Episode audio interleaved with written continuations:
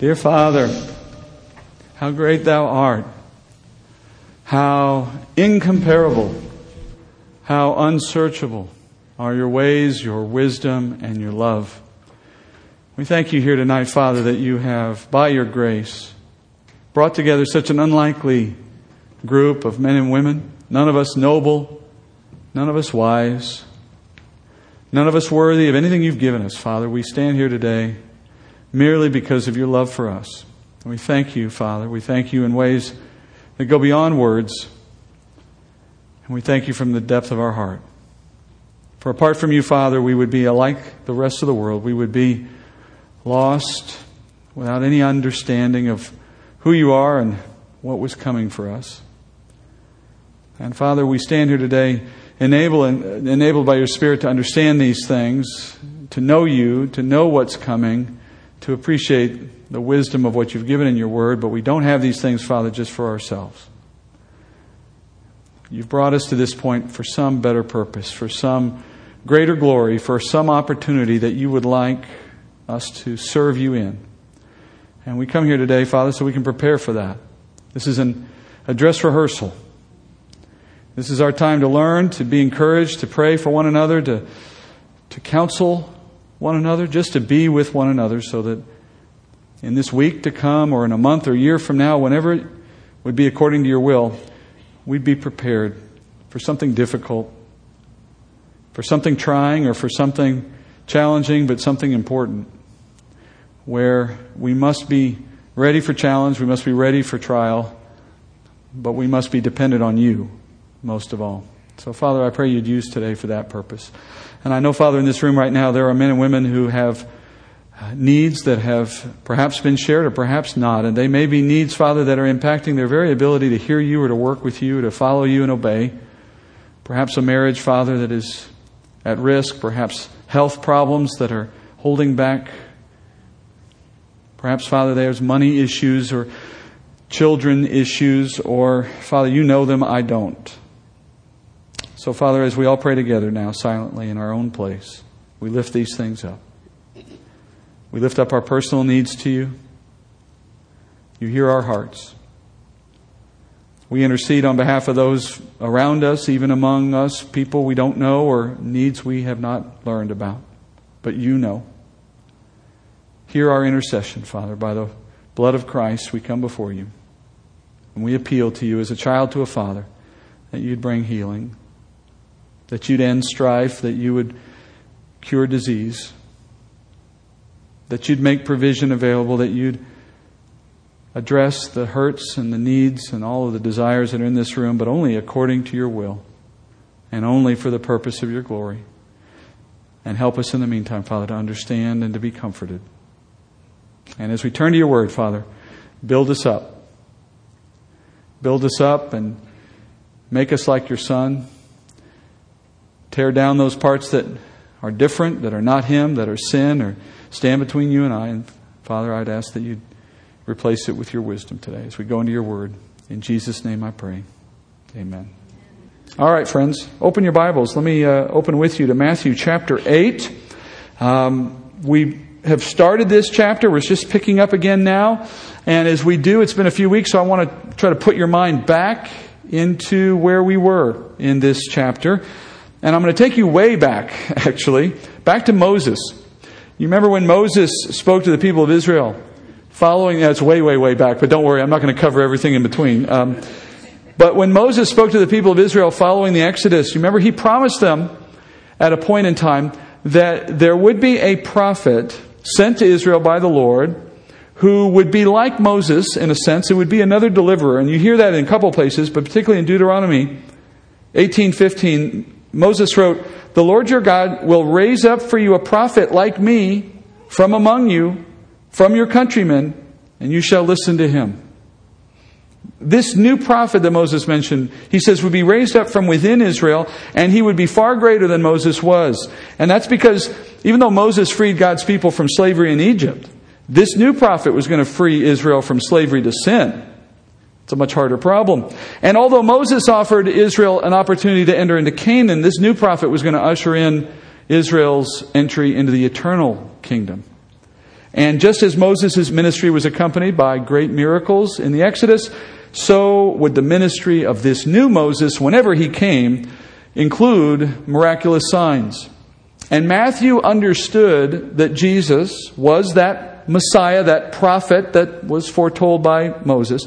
So as I mentioned last time in this chapter, when he set about to write chapters 8 and 9, which is a narrative over a number of miracles that Jesus did in the Galilee, he draws upon the Exodus story for his inspiration in the way he organizes these chapters. Specifically, in these two chapters, Matthew records 10 miracles that Jesus performed somewhere in those early weeks and months of his ministry in the Galilee.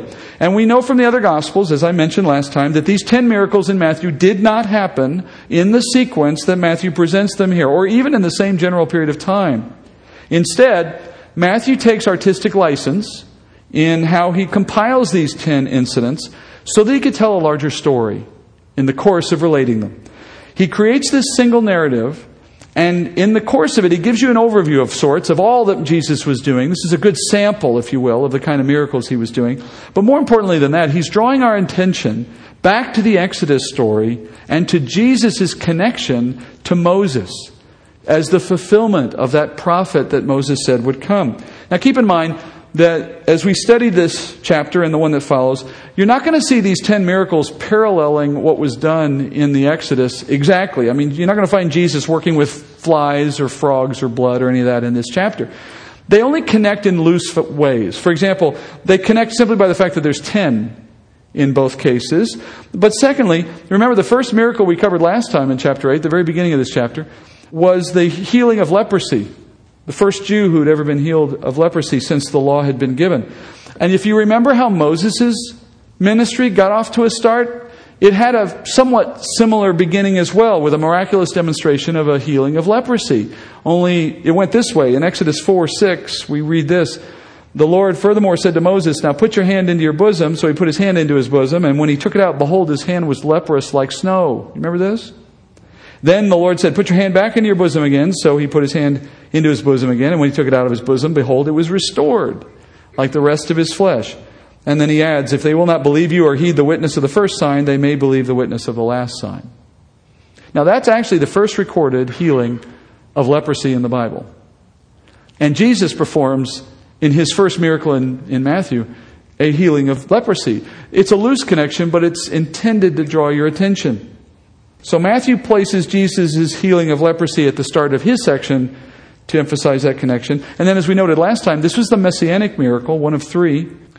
If you looked a little further down this section, just to finish this thought for you, if you looked a little further into the 10 miracles, you're going to find Jesus later showing command over a stormy Sea of Galilee. Does that evoke a memory of Moses parting the waters of the Red Sea, perhaps? So in all of these things, Matthew is just making an implication. He's not making it the main point. He just wants to draw your connection to the fact that this is the greater Moses that was promised to Israel. And one final note on this. Matthew divides his account here in chapters 8 and 9 into three sections. And those three sections are themselves punctuated by short scenes that relate Jesus' power to his authority. So here's how they go. And if you're taking notes, you can write this down. If not, it's not that big a deal. I like this kind of stuff. When I study Scripture, I like to see how it all kind of charts out. Me and three other people in here like this. So let's just get this out of the way. So you have the first section that opens up chapter 8. That's miracles over the body. Miracles over the body. Then that section is followed by a scene that demonstrates Jesus' authority over his disciples. And then you have the second grouping of miracles, and that is over creation itself. And then that's followed by a scene depicting Jesus' authority over his enemies. One final section of miracles, and that relates to the spiritual realm, demons and such. So when you put all those together, you know what you find? By the end of chapter 9, Matthew has shown in all of those things that Jesus has power and authority over everything, whether in heaven or on earth. Because look at the list. He has command over the body and the soul. He has authority over his followers and his enemies. And he rules over this world and the next. He's left nothing out. So he's carefully constructed 10 miracles and little scenes interspersed so that in two chapters you get the whole picture of who this man is. So let's look at the second of his healing miracles now. This is still in that first group of miracles over the body. We pick up in chapter 8, verse 5.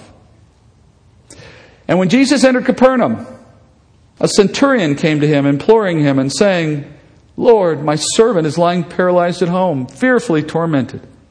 And Jesus said to him, "I will come and heal him." All right, now I'm stopping there to set up what this is all about. This second miracle, we're told, takes place in Jesus' home base, if you want to call that, his headquarters in the Galilee, which is a small fishing village called Capernaum, and it's on the northwest side of the Sea of Galilee. If you go with me to Israel next year, we'll stop and we'll see this fishing village. This is the hometown of both Peter and Andrew. Earlier we learned in the Gospel that Jesus had moved his family, his mother and his brothers, had moved from Nazareth to Capernaum as he began his ministry. So it's from Capernaum that he did all of his Galilee ministry. And now he's come off the hillside where he did the Sermon on the Mount, and he's come down into this town of Capernaum. And as he enters, we're told that he receives this request from a Roman centurion. Now, a centurion was an officer in the army of Rome, and he got his name because centurions were responsible for 100 people, which is where the word centurion comes from. So it's a man of some importance, some authority. And he comes to Jesus, and the most important question that we have to ask as we open up this story is, why would a Gentile Roman centurion come to a Jewish rabbi for help? Normally when a Roman would need supernatural intervention of this kind, he would appeal to his own gods in his pagan temples. He would make sacrifice in the way that Romans did. He wouldn't go to a Jewish rabbi. And moreover, as you probably know, Rome was not exactly friendly with Israel. Romans and Jews were not on friendly terms. They interacted only when absolutely necessary. So then you'd ask, well, why did he even think that Jesus would be inclined to help a man like him? And if you go a step further and you go to Luke's Gospel, you find out that the centurion didn't even presume to come to Jesus himself and ask this question personally. Instead, in Luke's account, we learn that the centurion actually spoke to Jesus through others. Matthew doesn't choose to record that because it's not very important to what Matthew's trying to emphasize. But from Luke's Gospel, we get that added detail, that he sent a group of Jewish elders from the cities of Capernaum to talk to Jesus on his behalf. And they were willing to do that because they told Jesus that this centurion's been unusually helpful. He's been kind and helpful to the local synagogue and to the Jews in the city. And so because of that, they're willing to go and advocate for him before Jesus. They testify to his good works and to his kindness. I think the Roman centurion probably assumed that without that kind of endorsement from the local Jewish population, he wasn't going to have much chance to woo Jesus' interest. So let's see if we can deconstruct his thinking here a little bit. What was in that guy's head? Why was he doing this?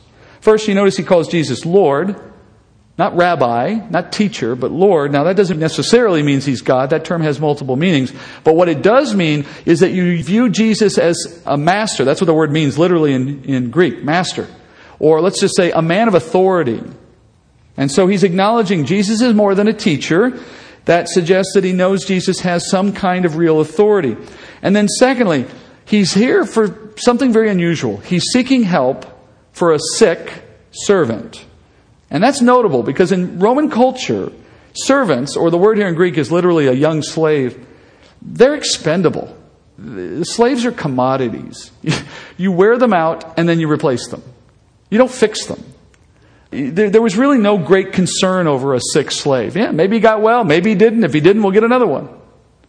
That's how people saw that role in society. And certainly a Roman centurion would not have gone to the effort that he is taking right now in seeking care for such a person in his household. This is a very odd situation as well. And then finally, you notice the servant's sickness is described as a fever that paralyzes and torments that slave terribly. Now, the centurion knew Jesus was not a doctor, and yet somehow he expects Jesus to have the potential to heal this guy of something this severe. And even the description itself raises a question, because the ailment as it's described here would seem to suggest that the affliction might be the result of demonic possession as much as anything. That word torment suggests that. And if so, then what we're seeing is a centurion who chooses to seek after a Jewish rabbi in recognition that that rabbi had some kind of authority to heal something that involved both the body and the spirit. That's a pretty dramatic expectation. That's a pretty serious conclusion. So what do we conclude about this man in light of his own conclusions about Jesus? He sees Jesus as a spiritual authority. He himself has a history of showing regard for God's people, even though in earthly terms he was their enemy. He demonstrates uncommon love and concern for the weak and vulnerable under his care. And then finally, he believes Jesus has the power to heal the body and the spirit. Look, the only logical conclusion you can draw about this Roman is he's been touched by the Spirit of God. He's come to believe not only in the God of Israel, but also in the Messiah, in Jesus. Simply put, he's a believer, as we would say today. And his actions then would be a reflection of that heart of faith. And I want you to look, Jesus' response to him in verse 7 would give us added evidence of that, because he just immediately says, I'll come heal the servant. That would seem to suggest that Jesus sees this man as one of him, as one of his sheep, so to speak. So here we find the first Gentile in Matthew's gospel showing faith in Messiah. And you remember the themes of Matthew's gospel? We introduced this on the very first night of the study, as you see in chapter 1 in that genealogy that opens up Matthew's gospel, that Matthew was interested in showing us Jesus as fulfilling two covenants, the Davidic covenant and the Abrahamic covenant. That is, in the Davidic covenant, he was the fulfillment to Israel of the promised new David. And to the world at large, Jesus was that fulfillment of Abraham's promise to bless all nations, that is, including the Gentiles. Well, now you see the chapter opening up with a blessing to a Jew who's healed of leprosy, a profound first-time event in the history of Israel that proves this is the Messiah, followed quickly by a miracle done for the first Gentile in the story. It seems very clear that Matthew is reinforcing his two themes as he comes into this chapter. And even more remarkable than that, look at who God has chosen to be the honorable first Jew in this gospel to be saved, to be healed, and to be seen as a believer. He is a Roman who must have greatly suffered or have been at least constrained in his ability to live out his faith in that culture. I mean, think about it. You have a centurion here who's charged with guarding Roman interest in Judea, which usually means at the expense of Jews, right? They're the enemy. And as an officer of the Roman army, he would have been expected to engage in worship of the emperor, worshiping pagan gods. That would have been a part of the duty of a Roman officer, showing loyalty to the Caesar. And as this man embraced Jehovah, you would have expected him to immediately been conflicted over whether he follows his heart or he obeys the culture in which his position required. And yet somehow, in spite of all of that, in spite of his position in Roman society, it didn't prevent him from keeping the two greatest commandments. He has shown love for God, and he has shown love for his fellow man. Now, I don't think that means it came easy. I don't think it came without cost. And I love to think about guys like this, because we breeze past them in the Gospels without thinking enough about what that person had to deal with and what would we have dealt with if we had been him. I mean, I wonder if he paid a price for the support that he gave to that local Jewish synagogue, or if that kindness may have raised some suspicions from his superiors. Where's your loyalty here, Mr. Centurion? When he sought the help of a Jewish rabbi for his sick slave, do you think the men under his command may have thought, our centurion's gone soft? Right? That's not going to inspire them to follow. Or when his duties required that he pay homage to Roman gods in the local pagan temple, do you think he struggled with his conscience as he went into that moment? Now, obviously, we're not going to find the answers to those questions. But I do think it's safe to assume that he faced challenges like that. And yet, as I said, he found a way to deal with them. And I think the easiest explanation you have is that there's always a way within any given moment to find some path that lets you remain a witness without exiting this world. Because if it weren't that way, if it weren't possible, why would he leave us in the world? For example, maybe he explained his desire to fund the local synagogue as simply a way of maintaining Jewish support in the town, keeping the peace. Maybe he defended his regard for servants as proof to his men that he was a commander who looked out for those under his charge. Maybe he made appearances in the Roman temple, but prayed silently to the God of Israel. You know, there's always a way. There's always a way. Not a way of compromise, I'm not saying that. But there is a way to be a great example in your devotion to Christ without retreating from participation in the world. And too often, I think Christians have seen that as the only two choices they have. They either live in the world and give into it, or they retreat from it, set up a compound somewhere, dress funny, and don't talk to anybody. I realize that's an exaggeration for what most of us do, but there is subtle forms of that even in our everyday life where we're just afraid to mix too much with the world or lest they stain us. In my experience, it's usually the other way around. We're often the ones who are bringing problems to them. Our involvement in the world, friends, is how we bring light into darkness. Sometimes those two worlds work really easily together, and then there's sometimes when you have to make some difficult choices and they carry risks. So be it. But the point is to look for that way to be light in darkness, not light outside the darkness or next to the darkness or 10 miles from the darkness. You have to be where the people are, and you just have to remember Jesus' own ministry. He went to the places that he knew there'd be a prostitute or a tax collector. He didn't engage in prostitution or tax collecting. He just went to where the people were, and then he ministered to them. Just let's do our best to stay engaged in the world and faithful to our witness, and not afraid at times to take a few risks with your job, with your friendships, with your family if necessary. So, we can lose some of those along the way if that's what God requires for us to maintain our witness. But that's what this man probably had to face. And now look where you find him. You find him appealing to the Messiah and being the first one, at least in Matthew's Gospel, among Gentiles who even knew he was the Messiah. That just reminds you that if you stay engaged in that way, sometimes that's where you're going to see the biggest miracles. That's where you're going to see God at work the most. That's what you see. So Jesus, as you saw, he agrees to go. And according to Luke's Gospel, he begins to follow those Jewish elders back to the centurion's home. But when the centurion hears that Jesus is coming, someone must have run ahead and told him, then he quickly dispatches a second group of friends to go intercept Jesus on the way and give him a second message. We hear that from Luke's Gospel. And here's the message, Matthew chapter 8, verse 8. But the centurion said, "Lord, I am not worthy for you to come under my roof, but just say the word, and my servant will be healed. For I also am a man under authority, with soldiers under me. And I say to this one, go, and he goes. And to another, come, and he comes. And to my slave, do this, and he does it." Now when Jesus heard this, he marveled and said to those who were following, "Truly, I say to you, I have not found such great faith with anyone in Israel. I say to you that many will come from east and west and recline at the table with Abraham, Isaac, and Jacob in the kingdom of heaven. But the sons of the kingdom will be cast out into the outer darkness. In that place there will be weeping and gnashing of teeth." And Jesus said to the centurion, "Go, it shall be done for you as you have believed." And the servant was healed that very moment.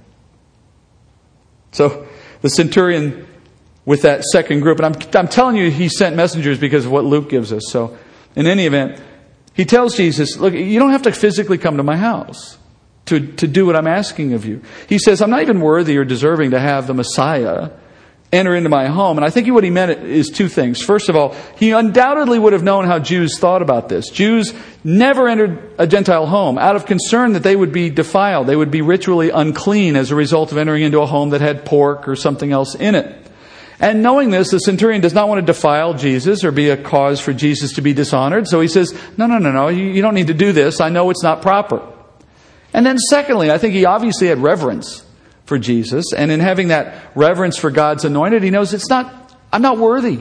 As John the Baptist says, I'm not worthy to untie the thong of his sandals, right? I mean, it's that inherent sense that holy God and sinner don't mix.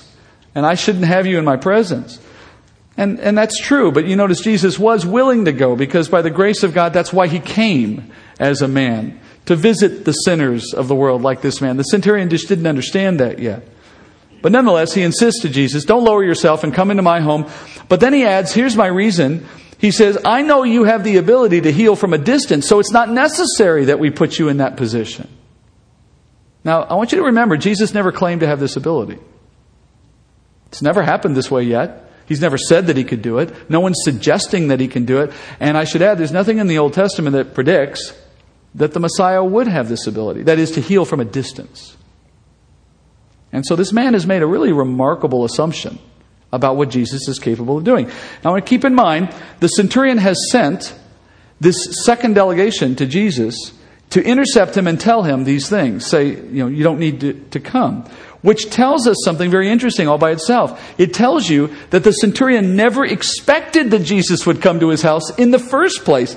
I mean, that's why he had to quickly dispatch this second group of messengers to stop Jesus when he learned that Jesus was coming. His faith was so great that he assumed from the very start that Jesus would just say something wherever he was and it would be accomplished there. He never thought to tell the first group, don't make him come. He just assumed it wouldn't happen. All right, interestingly, that first delegation, though, was made up of Jewish elders. Remember? I mentioned that. Well, they never thought to suggest to Jesus, oh, you don't need to come. You can just say it. That didn't dawn on them, did it? They were ready to escort him back to the centurion's house. Never occurred to them. And the reason it didn't occur to them is because they didn't have the faith that this centurion had. And that tells you how truly special this centurion's insight was. This man's assumption is so remarkable, in fact, that he felt compelled to explain his rationale to Jesus for why he was so confident. He says through his messengers, he says, I understand how authority works. I'm a man of some authority. And being in command, he says, I know that a word is all that I require if I want to get results. And he gives a few examples, right, of go and come and do this, and they just respond. That is, when he issues a command, results follow just from his word being declared. And that's the mark of authority, by the way, you know, in business or in the military. If you can't just say what you want and have it happen, you don't have authority. If you got to stomp your feet and scream and yell and throw things at people and make threats, you don't have any authority. Parents, there's a lesson there too. And this is an obvious leadership principle, I know, but there's a lot more going on here than just that. Yeah, the man gets it. He knows what authority is like in that sense. The desire of a person in authority are carried out by those under his authority. That's an obvious statement. But what he's testifying here goes well beyond that. He's saying something very special about Jesus. And here's what he's saying. First, I want you to ask yourself, over what did the centurion believe Jesus had authority? Over what did Jesus have authority? That is, how did the centurion expect Jesus' word to result in a healing? And in the case of the centurion's situation, it would be easy to understand how his word leads to action, right? A soldier under his command would hear the commander's words, and then he would decide in his heart, okay, I'm going to do what I was just told, and then he would go do his order. That's not hard to understand, right? But exactly what mechanism did the centurion assume Jesus would use to exercise his authority? I mean, who's going to listen to what he said? And who carries out the instructions? And is it the slave himself? Is it the demons? Is it the human body? Oh, and that's even harder to understand when you consider that it's all happening from a distance of miles apart. How is this supposed to happen? It's just, think for a moment, what is the centurion assuming is going to happen? That leads us to a very profound conclusion. Somehow this man concluded that the word of this rabbi had inherent power. It had its own power of its own source. That is, as Jesus spoke, his words accomplished things in the world merely by the very existence of that word. I mean, that's profound theology. We got guys who are going through seminary that struggle with that, or out of seminary that struggle with that. But how did this guy come to that conclusion? I imagine this. I imagine that somewhere along the way in his relationship with the Jews in that city, the centurion might have been taught by some of his Jewish friends from the Jewish scriptures. And he must have learned that in those scriptures you find that all things in the universe were brought into existence by the word of God. You know this from Genesis, obviously. Genesis chapter 1, it says, the Lord said, let there be light, and so on, right? The word created things. So by the authority of his word, God brought the creation itself into existence. If that's true, then, that same creator who brought everything into existence by his word, we must assume can also direct the course of that creation by his word. It only stands to reason. So by logical deduction, here's what we can assume safely was in the mind of this centurion. He must have concluded that Jesus' word was the word of the creator. That's the only thing you can conclude.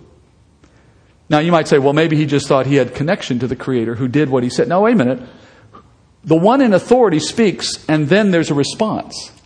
If Jesus was subjugated to God, if he was just a prophet, for example, his word can't make things happen. He can appeal to God to do it, but his word wouldn't have the power in and of itself. So by virtue of what this man says about Jesus' word, he's saying, you are the one with the authority.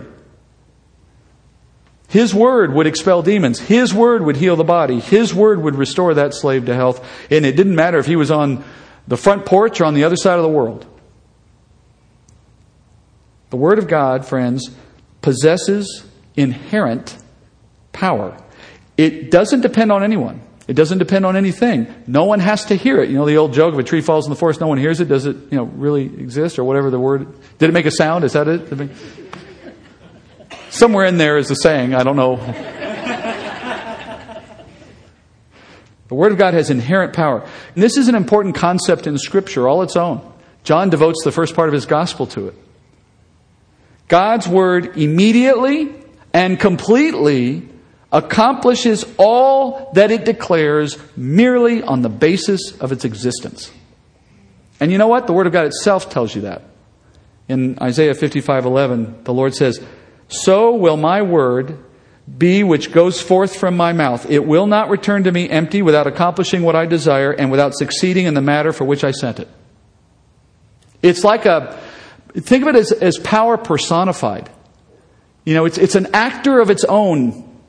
Isaiah says the Word of God has inherent power to accomplish whatever God has declared. It isn't a set of instructions waiting to be put into action by some agent or other power. It is an agent of action. It is power. Notice in verse 13 that as Jesus witnesses this man's faith, evidenced by what he said, he responds by saying, "It will be done as you have believed."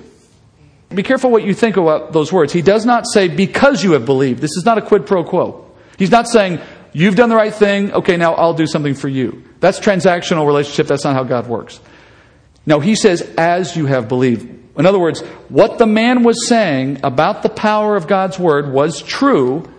And what Jesus says to him in response is, the centurion believed the word of God to be, and so will it now be shown to be, is what Jesus is saying. And then instantly, Matthew says, the slave was healed back in the home. Now, here's a fun moment to imagine. Where was the centurion during all of this? He's back in the home. And I imagine he's at the bedside of that slave. And I'd like to think about how this whole moment went down from his perspective, sitting there by his slave, miles from Jesus, kilometers, whatever, distance from Jesus. All of a sudden, he's watching his servant, and he just gets healed like that. No longer paralyzed, no longer tormented, no more fever, sits up, "I'm fine," instantly. Now I ask you, was the centurion surprised? Well, perhaps he was startled by the moment because he wasn't quite sure exactly when it was going to happen, right? But I don't think he was surprised. Not by the outcome. He knew Jesus was willing already because he had been told Jesus was on his way. So he knew Jesus was already inclined. He was simply waiting for the word to accomplish what the will of God desired, and then it's just a matter of timing. It's just a wait on God. He was probably sitting there fully expecting it, not sure how long it would take, and just waiting for it to happen. Man, that's faith. That's serious faith, and I don't think I'm overstating it. This example, this story, I think, friends, is a good picture, a good reminder, illustration, I guess, of why this church, and in my opinion, every Bible-believing Christian, should care so much about the Word of God. You recognize that in this book that we all carry around or have on our phones or whatever, we don't just find, convenient truths. It's not a wisdom book. What we find is not just truth, but the power to bring it to pass. In this form, in this written form, that as we read it, as we declare it, as we study it, and as we seek to understand and live according to it, good things happen. The Word of God has the power to strengthen relationships. It has the power to break habits, to heal hurts, to bring repentance, and ultimately to save souls. That's why we care about it. And those things come to pass, just like with the centurion, in God's timing. There's no doubt that what God has declared will happen. It's just a matter of the timing of it, according to His will. And the power to bring them about is also in the Word itself. And it's an altogether different power than what you would find accompanying the words of some ordinary person, for example. And I think the church has really gotten messed up on this in the recent decades. We've really lost sight of this. And to understand what I mean, let me just give you a simple example. For example, if we raise the question in here, how should we help men be better husbands to their wives? You might come back with, well, we could have an accomplished counselor who teaches a seminar for a group of men and explain to them how they could be better husbands to their wives. And, you know, we make sure we get a guy who's eloquent and he's smart and he knows everything. He's got his act together. He's got good slides. And he presents, you know, the proper principles and he uses good examples. And, you know, he could just have his whole act together and do a really good job. And then in the audience, you have a bunch of guys nodding their heads in agreement and committing themselves to apply what they've learned. And we've all been in situations like this. We know how this works, right? But regardless of how it goes down or how much agreement there is in the room, that instructor's words, just the words I'm saying now, have no power by themselves to bring about any positive change at all. You see what I'm saying? There's no power in the word. I mean, what he says might be true and sensible, and the men might feel better and they might have, you know, great intentions out of what they've heard. And frankly, some might implement it even to some degree. But good advice and psychology only find their power for change in the will of the individual who receives that advice. That's where the power, if there is any power at all, it lies in the individual to in their own will, do what they've been told, right? So let me ask you this. How much trust do you put in your own will to accomplish lasting, eternal, good things inside yourself? I mean, if anyone's at all honest with themselves on this, the answer is, I think I'm pretty lousy at it. I mean, I get good days, but there's certainly a lot of things I don't do really well. We're very selective in our self-assessment on this, you know. The things that we find easy to fix, we're very proud of. I tell people all the time, I've never stolen money from a bank. I've never killed anyone. I am totally in control of those concerns, right? I don't even think I've ever seriously, just for a moment contemplated killing someone, but not really seriously. You see how we do that, right? And so if there is someone around us who has that problem, we're all over that. We can tell them five different ways to solve that problem. But it's the stuff we do routinely that we conveniently sort of sweep under the rug in our heart. All I'm saying is this. The Word of God has a power to do things we have no power to do. No one else has power to do. And yet, the mechanism that is teaching from Scripture, words on a page, that mechanism looks a lot like what we do in other contexts. They look so similar, we might be quick to assume I can substitute one for the other and get to the same result. But what we're forgetting is it's not just words on paper. There is a supernatural power behind it that you can't see. That is, it doesn't show up on the page, but it does show up in reality. It does show up in real life. And you know why? I know that to be true because I could turn, for example, to Ephesians 5:25 as an example for the moment. And I could read this.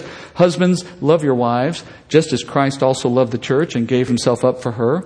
And then down the page, so husbands ought also to love their own wives as their own bodies. He who loves his own wife loves himself.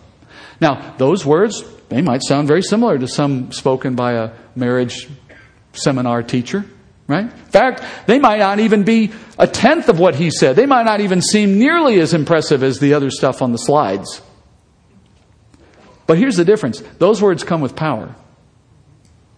The Lord has given every believer in the church His Spirit inside you, guiding you into holiness, impressing upon you Christ-like thinking and living. He's like a spiritual engine just turning inside you, working out changes that need to be made if you're going to be living and thinking and acting more like Christ. That's the gift you've been given as a starting point in your walk with Christ. And that engine inside each of us has the power to make changes that we in our own will have no power to make.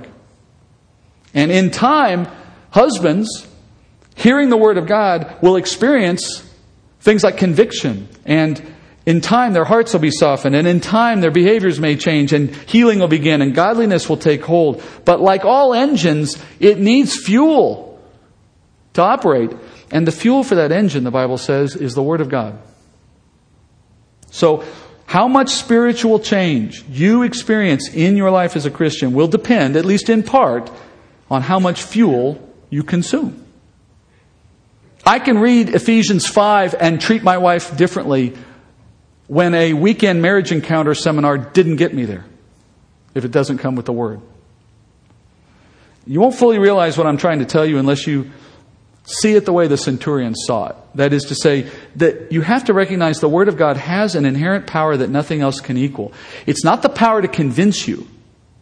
It's not the power to teach you. It's a power of its own, apart from any of that. I tell people the stories of my own walk in Christ as an example of this, and I've got a bunch of them, but a simple one like using profanity is one I like to use, because I got saved when I was in the military, and life in the military, profanity. Well, it used to be that was the worst. We used to say talking like a sailor. Now it's pretty much moot because everybody talks like a sailor nowadays, it seems, right? The world just has gone crazy with language, among other things. But back in that day, 25 years ago, whenever it wasn't quite so bad. And I remember after I became a believer, that side of me just sort of changed. There was an instinctive feeling inside of me that was no longer what I wanted to do. It wasn't that I felt I shouldn't do it or it was bad to do it. It was different than that. I didn't want to do it anymore. It didn't make me feel good to say those words anymore. I felt bad when I said them instead of good. Who made that happen? It wasn't like somebody sat down and explained to me why I shouldn't do it. The Word of God, in the power of its convicting me, made me think and feel differently about what I was doing without me having to necessarily decide that for myself. Isn't that marvelous? I mean, how much easier is that than to have someone convince you? If you're really trying to make your life more Christ-like, how much easier is it to have Christ make you want what's right, that is to say, give you the desires of your heart, than it is for you to be rationally argued into doing it? Which of those two do you think is going to be a more effective strategy? That's the difference between human logic, human words, human teaching, and the power of the Word of God. That's what this guy understood. He understood, apparently, two deep theological truths. That Jesus was the incarnate God, God in the flesh, and that His Word had inherent power over the creation. And that was so astounding. You notice it even impressed Jesus. When Jesus heard this man, he genuinely, it says, marveled at this faith. Now, this is one of those moments in the gospel where you kind of get to see a little moment in which the deity of Jesus is being limited by His human form, which we've talked about here in the past. That is, Jesus is not pretending or lying or exaggerating here. He literally did not expect to hear this response from this man. The Spirit in Jesus had not anticipated or told Jesus to anticipate this. So Jesus was able to be genuinely surprised, as any other human being would be. And we know that because he'd already begun to walk to the man's house. He wasn't expecting not to go. He says this guy's faith is such that it's not even equaled by anybody in Israel. Now, that's both condemnation and praise in one statement. It's condemning the Jewish leaders, the Jewish society, for not having the same appreciation. Remember, this is a Gentile centurion, and yet he just had tremendous insight into Jewish theology, which means he had to spend a lot of time in studying Torah under somebody's care.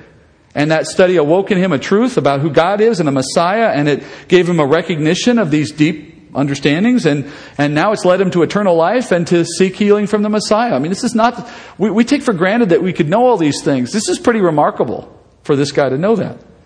And then that study softened his heart toward God's people. It led him to be kind and generous to other Jews, or to the Jews.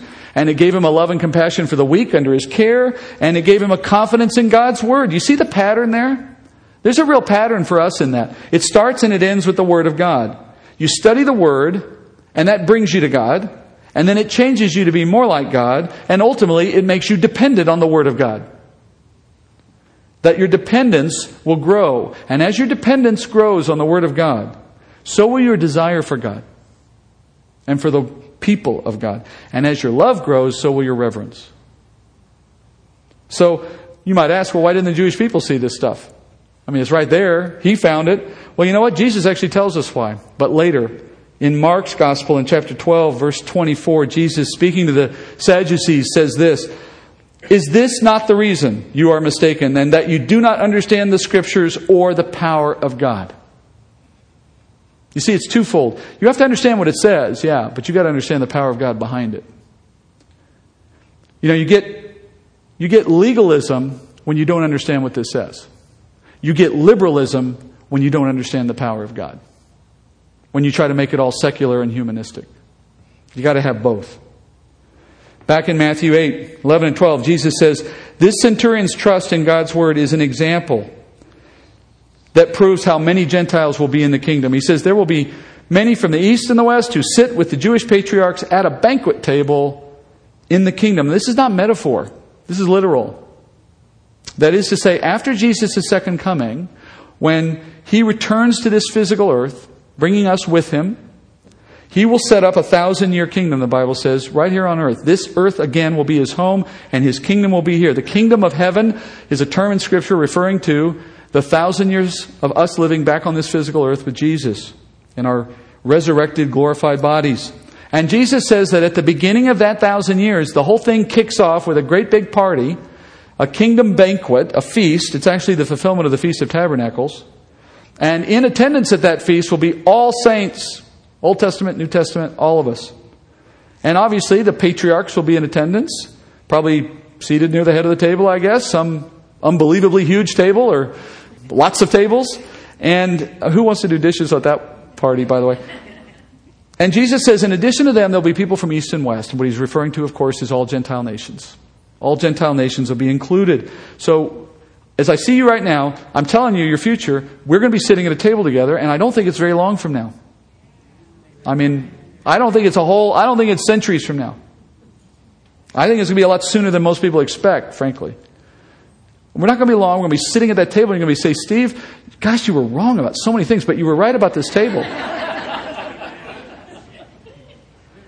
Isn't it exciting to think about that we're going to see each other? I tell people all the time, we're going to walk down the streets of the world of the kingdom, and we're going to bump into each other once in a while.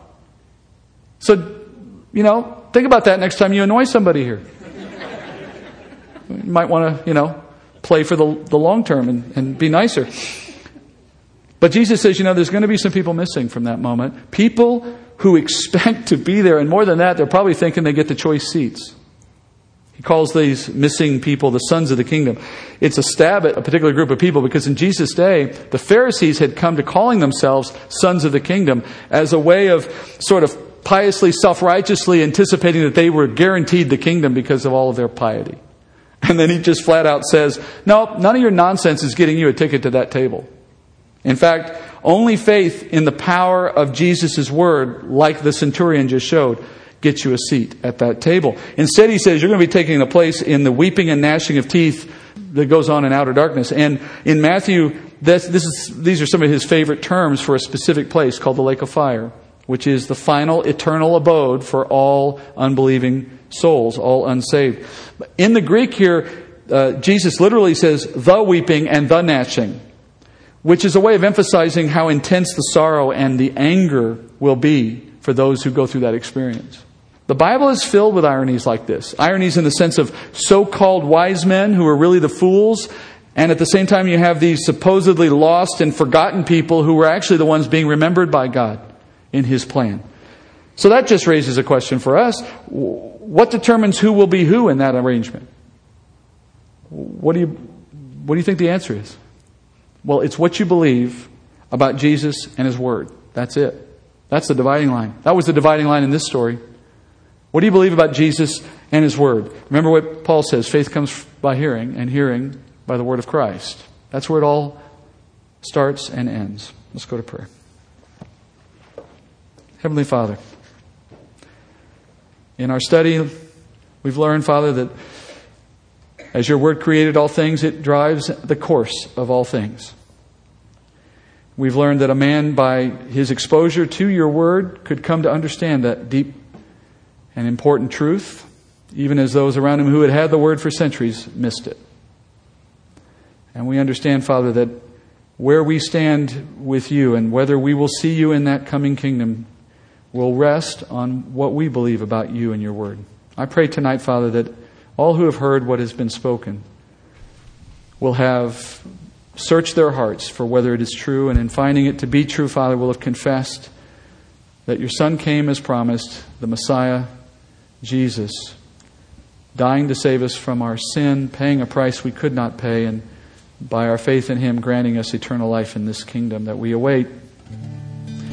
And then for the room of believers that sit before me now, and I know so many who are in your care already by faith, and we're so thankful that that is true. Father, nonetheless, remind us all through your word tonight that your word is what matters most to you. You tell us in your word that you honor your word even above your own name. So what does that require from us? That we not turn it aside for human wisdom, that we not ignore it and spend time reading the latest bestsellers when what we have before us has everything we need. That we would always consult it first and foremost, and that all that we might hear elsewhere would be compared against what you have given us in this eternal book.